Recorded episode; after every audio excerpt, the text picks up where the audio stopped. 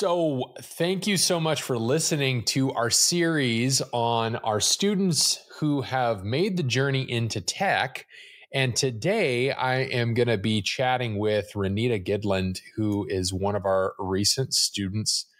And more specifically, I want to talk about her journey from behavior analysis and now into software development and everything in between.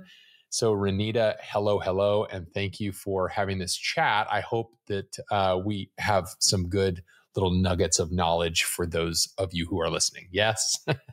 yeah. Hi, Adam. Thanks uh, for having me on. Yeah, very good. Well, I, here's the thing I wanted to start with we'll call it your origin story. Let us start there. Uh, you know, you have this history in behavioral analysis. You had spent some time doing that. Looks like you worked at Rady's Children's Hospital and many other things and studied that. So, I want to ask the motivation question. What is what kind of draw drew you to change career paths and go more into software development? Was there some overarching motivation, some catalyst? What was where did that come from? Sure. So um I mean, I think it came from many different places, but one of the root things was that I was starting to feel pretty burned out in my field. I had been working with children for over a decade. Um, and while I love kids, um, when I became a parent, um, it was a lot being around young kids all of the waking hours of my day. Um, and so I kind of thought about pursuing more of an administrative role in the field that I was in, um, but that didn't really feel right to me. Um, and so I was just looking everywhere um, in terms of what can I do next. Like I can't see myself staying in this field that I'm in for the next decade or longer. I just I feel like I need to make a change. Um, and then kind of what led me to software, funny enough, is that um, I'm the kind of person that picks up hobbies like hobby of the week kind of thing. So I'm always learning something new, it seems. And um, I had found this app um, where I was learning JavaScript just kind of like for fun. It was these little puzzles, like bite sized chunks of like, can you figure out how to solve this puzzle? Um, crossword puzzles, jigsaw puzzles. Like I'm a very also puzzle oriented person. So coding kind of was just a fun little not serious thing that I had um, dabbled in. Um, and then, of course, when you Google, how do I make a career change? Um, all of these things about tech boot camps come up. Like it's a popular route for making a career change because it is so possible nowadays to um, get that kind of education in like a fairly short and fairly affordable time frame compared to say going back and getting another master's degree or something like that. So um, i was like oh you know this is something that i have some exposure to. I enjoy solving puzzles a lot. Let me look into this more. And then um, the more i kind of researched the more i found like this actually could be really um, a doable thing for me. Um, at first, I didn't want to spend money on a boot camp because, like, you can get on Reddit and see all these people saying, you don't need a boot camp, you can just do it yourself. Just put in the effort in. So, um, for quite a while, I was working my full time job and then, like, trying to come home and teach myself to code at night. And, um, I learned some stuff, but I just I didn't have the accountability. I didn't have the stick to itness to like really work full time and then come home and parent and then like between the hours of 9 and 11 p.m like actually teach myself to code enough to be at a point where i felt like anyone would take me seriously. Um, but i was really enjoying it. And so um, then i started looking into like how can i take this next step? I really think if i can spend my full day just learning to code and not working and completely unrelated job for eight hours of the day, um, I would probably learn a lot faster and a lot more effectively. So that kind of led me to researching boot camps, which led me to learn. I live in San Diego, so um, I kind of liked that it was local for me. The internship program was really unique. I, I hadn't found any other boot camps that had this kind of internship connection. Um, yeah. And so that is how I sort of the journey of how I found my way from working with kids who have autism to taking that leap to um, joining a boot camp. So I want to go back to when you were talking about uh, identifying uh, what I might call an ideal learning style and mm-hmm. kind of fitting it into your life.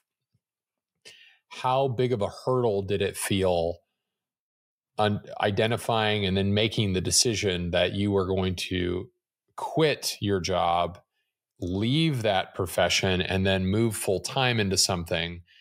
Given all of that criticism you found on Reddit and and given all of that kind of that big hurdle of not just paying for a program but also I'm assuming losing that income as well like walk me through where you were at in that place and what drove you to still push forward and do it anyway yeah I mean so I mean one thing that helped was I felt like if it all failed and it didn't work out, I could always go back. You know, I wasn't going to um, lose my credentials uh, or, you know, by doing this, I wasn't necessarily shutting off other options. So that was a comfort to me um, that it wasn't like, I mean, obviously I wanted it to work out because, like I said, I was very burned out, but I was like, if, if it comes down to it and I just can't cut it, like, I could still get a job. Like, you know, this is something that I want to do, but I feel like I have a backup plan, which is good. Um, and it did take some planning. So, um, you know, my husband ended up, he kind of changed some things about the way that he was working. Um, and we had to make some arrangements with our schedule and, you know, all kinds of different planning factors went into place. But um, in terms of making the big decision, um, I think that really um, a big start part of it too was the jumpstart weekend and feeling like okay there's all this sort of like little pieces of knowledge that I've accumulated trying to teach myself. And then coming into Jumpstart and being like, okay, we're just working on this all day felt amazing and was like, this, um, this is my learning style. Like having somebody to talk to, to ask a question to, having teammates to work with, being able to dedicate my entire brain space to learning and not um, be thinking about other stuff since uh, that program happens on a weekend. Um, so, yeah, I don't know. I mean, it just felt right. And it felt, at least in my personal situation, um, like I had enough wiggle room to have a fallback in case I failed at it. But happily for yes. me, that so you weren't fully burning the boats. In other words, it's not like you were eliminating all options and diving in full steam ahead without an you know without a way to go backwards if necessary.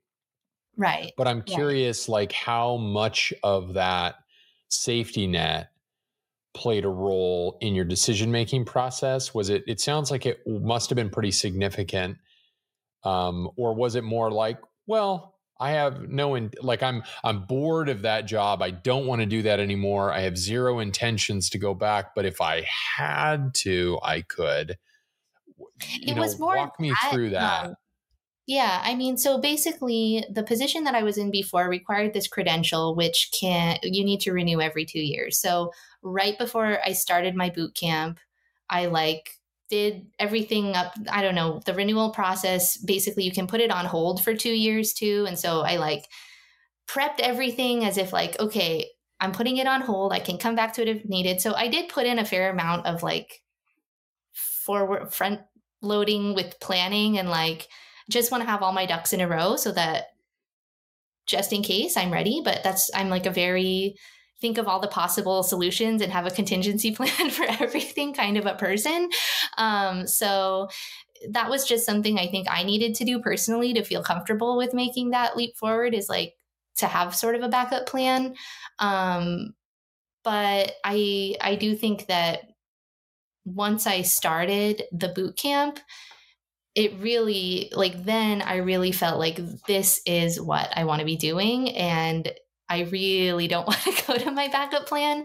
So I mean before I actually started the boot camp I also didn't know what it would be like. You know, I mean I had an idea of it, but it wasn't until I was maybe a month into it that I was like this is it. I love this. I want to do this. and you know whatever it takes i'm gonna i'm gonna make the software career change work because this is so much more my mental health is just so much better than when i was doing my previous career so yeah i think it kind of like it started with like let me have all my backup plans in place and then once i was in the middle of it i was like this is it this is what i want to do yeah so it sounds like it just took that initial moment of like, okay, I got the fear, but I believe in it. And now I'm feeling it. And now that I feel it, I am certain of it. Like, mm-hmm. this is my path, my journey, my way. That's, yeah, it, a lot of that is similar for me too. I come from an acting background.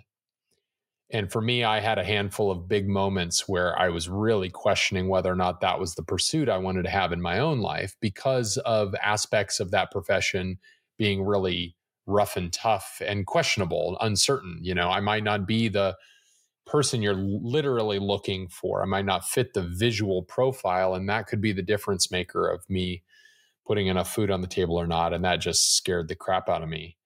So, yeah, what within this old career path or these other pursuits were you really working to get away from that software development or this role in software is sort of addressing. You talked about mental health there.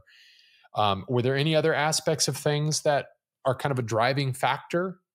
Yeah, yeah, that's a great question. I was talking a little bit about um, what some of the things about working in the field of behavior analysis, um, things that I was tired of, and what kind of changed about that in the field of software development. So I think specifically, like working in human behavior and working with young kids and families, there's just um, a lot of gray area. So, you know, the problems that I used to be solving were things like this this kid seems to be having more tantrums or more intense tantrums and then trying to figure out okay, like what are all the variables contributing to this and of course you can't know everything like what's going on internally? Are there things happening with the family that we don't know about? And like how do you really capture the intensity of a tantrum with data? You know like is it the length? Is it the behaviors associated with the tantrum? So a lot of what i was doing was very analytical and data based but it just felt very frustrating at times to constantly kind of be working with this very, you know, human behavior is just not something that's black and white. And so the problems that I get to solve now, while, you know, in some ways they feel a little less meaningful, where before it was like, oh, I'm changing people's lives. And now it's like, oh, my button is working. but at the same time, um, it's a relief sometimes not to be so responsible for the well-being of you know potentially hundreds of people um, whose you know the things affecting them are are largely out of my control. And code felt very like a relief in the sense that the problem is very black and white. The answer is achievable. Like the computer is everything is right or wrong. There's no middle of course there's like you know in any given coding problem there's like a bunch of different solutions to it and you could get five programmers who all think no my way is better it's more efficient or it's more this but ultimately like if your code works it works. Great. Um, and so there was something about that that just after like i said working in a really emotionally difficult field for such a long time it just feels so i just get that feeling of satisfaction so regularly like I fixed it. I fixed it. I made it. I made it. Like I'm doing things and they're working. And if something's not working, there's an error log. Like it's telling me what the problem actually is. And um, that's just something that I never really got before. There would be problems that were hard to define and solutions that never really felt solved. And um, of course, there's things about it that that I miss, but it just feels sort of like work is just work and I don't take it home with me nearly as much. And I feel so many more wins um, compared to before. So, yeah, I think that is sort of a big part of, I don't know, just my overall satisfaction on like a day to day basis that I'm not coming home going, ah, oh, like today was so hard and I have no idea why. And like, I might not know for another month or two what's really going on in this situation and, you know, that kind of thing. So, uh, mm-hmm. yeah. Did you ever envision yourself in tech? Like earlier on beforehand? Was it something? No.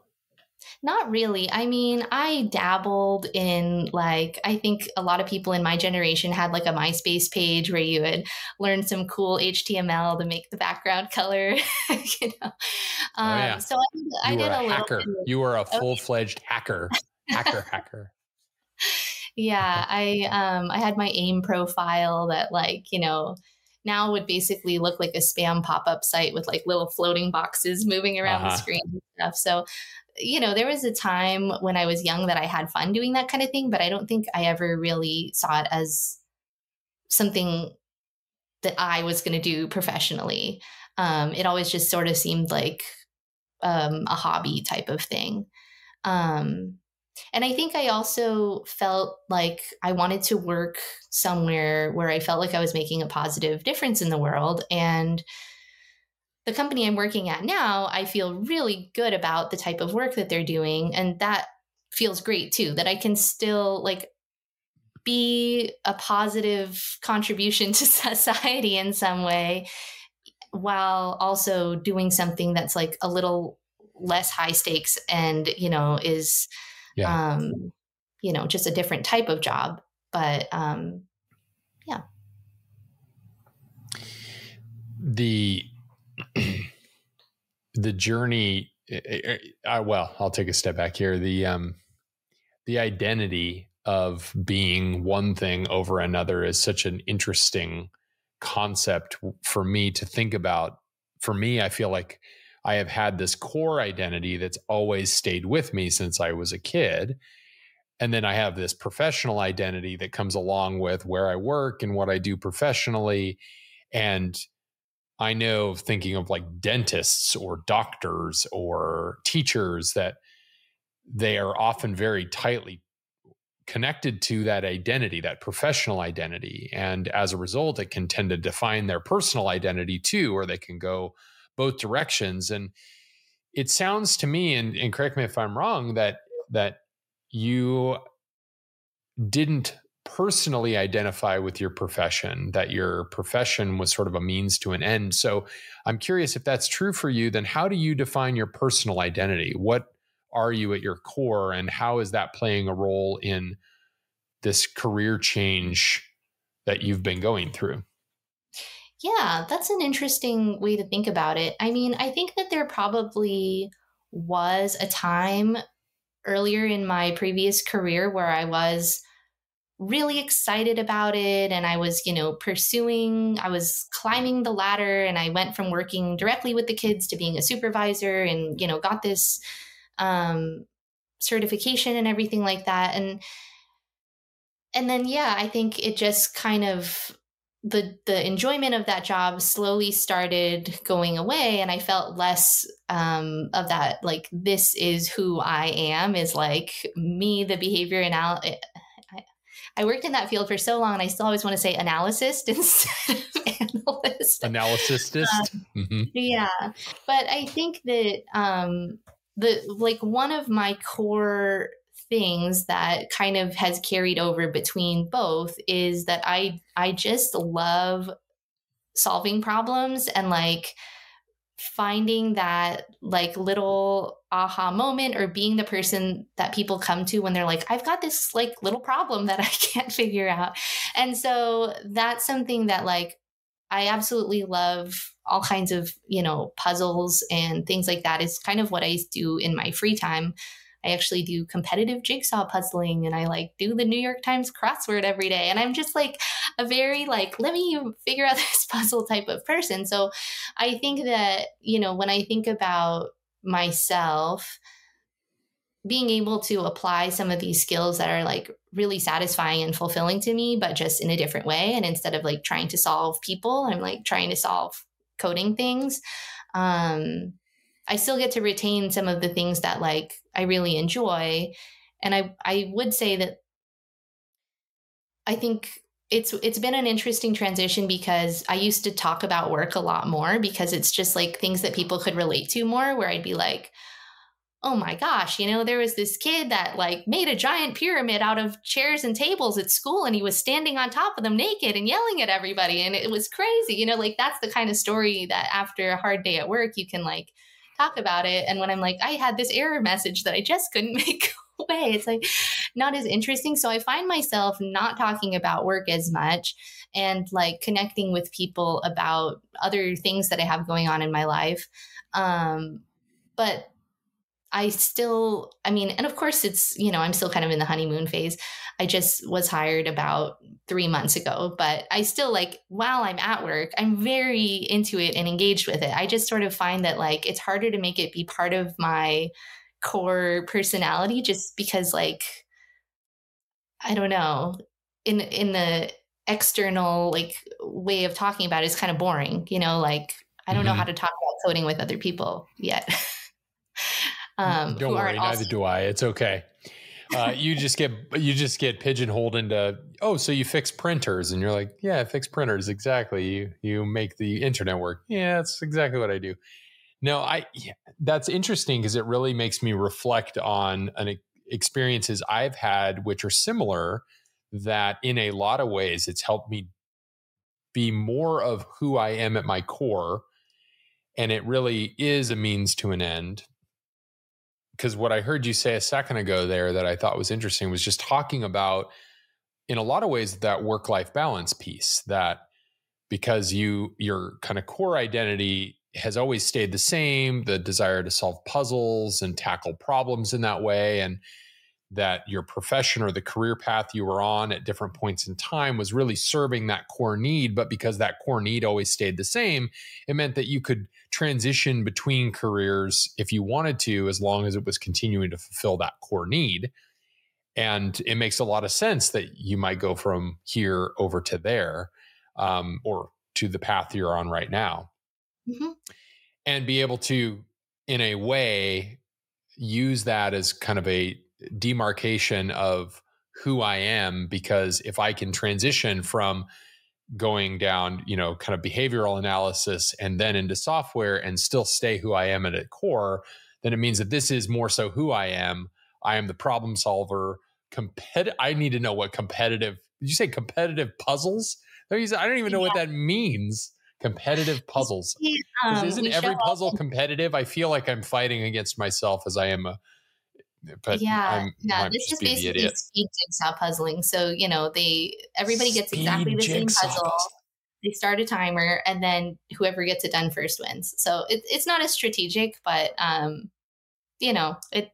I'm also a very competitive person, so that's, um, uh, you know, I don't think that's as factored into to my work, but I wanted to ask about the advice you'd give to somebody who is considering making a change from one career path into software development, who may have no sort of association to software at all. They did, didn't do graphic design, they haven't done much with computers, but they've heard that software is a great career to get into, but they're really curious about or they're really worried and afraid of what am I going to do? How am I going to work through this? Do you have any advice for that type of person? Like the um, the things to consider, the things to work through and how to think about making the change?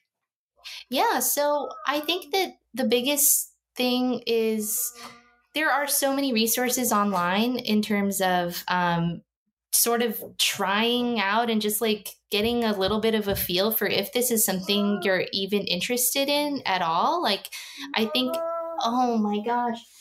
Yeah. Okay. So let's talk about the advice you might give to somebody who is considering going through a career transition and for the sake of making it more dramatic and extreme, has never been associated to the world of tech and computers. They don't come from that industry. They've not uh, made websites in the past. They don't do graphic design, but they're coming from something very different. And in here, what are some of the things to think about, to factor in, to consider as they're going through that process of making that change? Yeah, so I think that um, one thing that I would recommend to anybody is just to check out some of the resources that are available for free online, um, just to kind of see what it's about and see if it's something that clicks with you or feels good for you. So um, I kind of started with a site called Free Code Camp. There's another one called the Odin Project, but both of those just kind of like hold your hand through some very beginning coding exercises. And for me, it was like, oh, I just want to keep doing more and keep doing more and keep learning more. And so it really like felt like a good fit.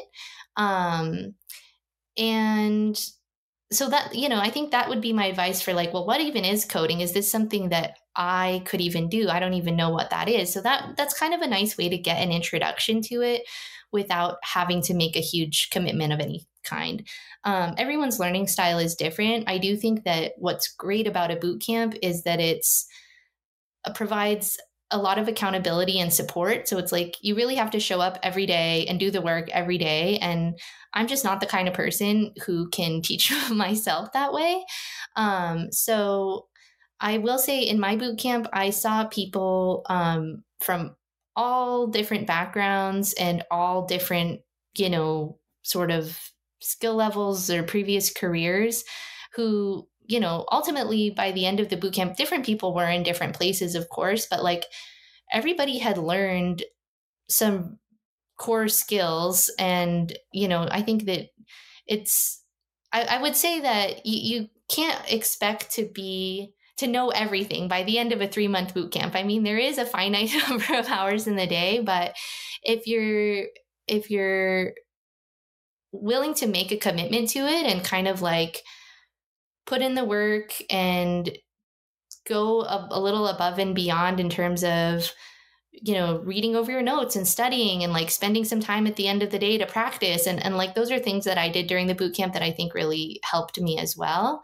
Um but i you know i don't know. I'm i'm me so i can't put myself in other people's shoes but i feel like it, it definitely is doable for people who don't come from a techie background um but I do think that it's very worthwhile to, you know, see if you like coding a little bit before jumping in.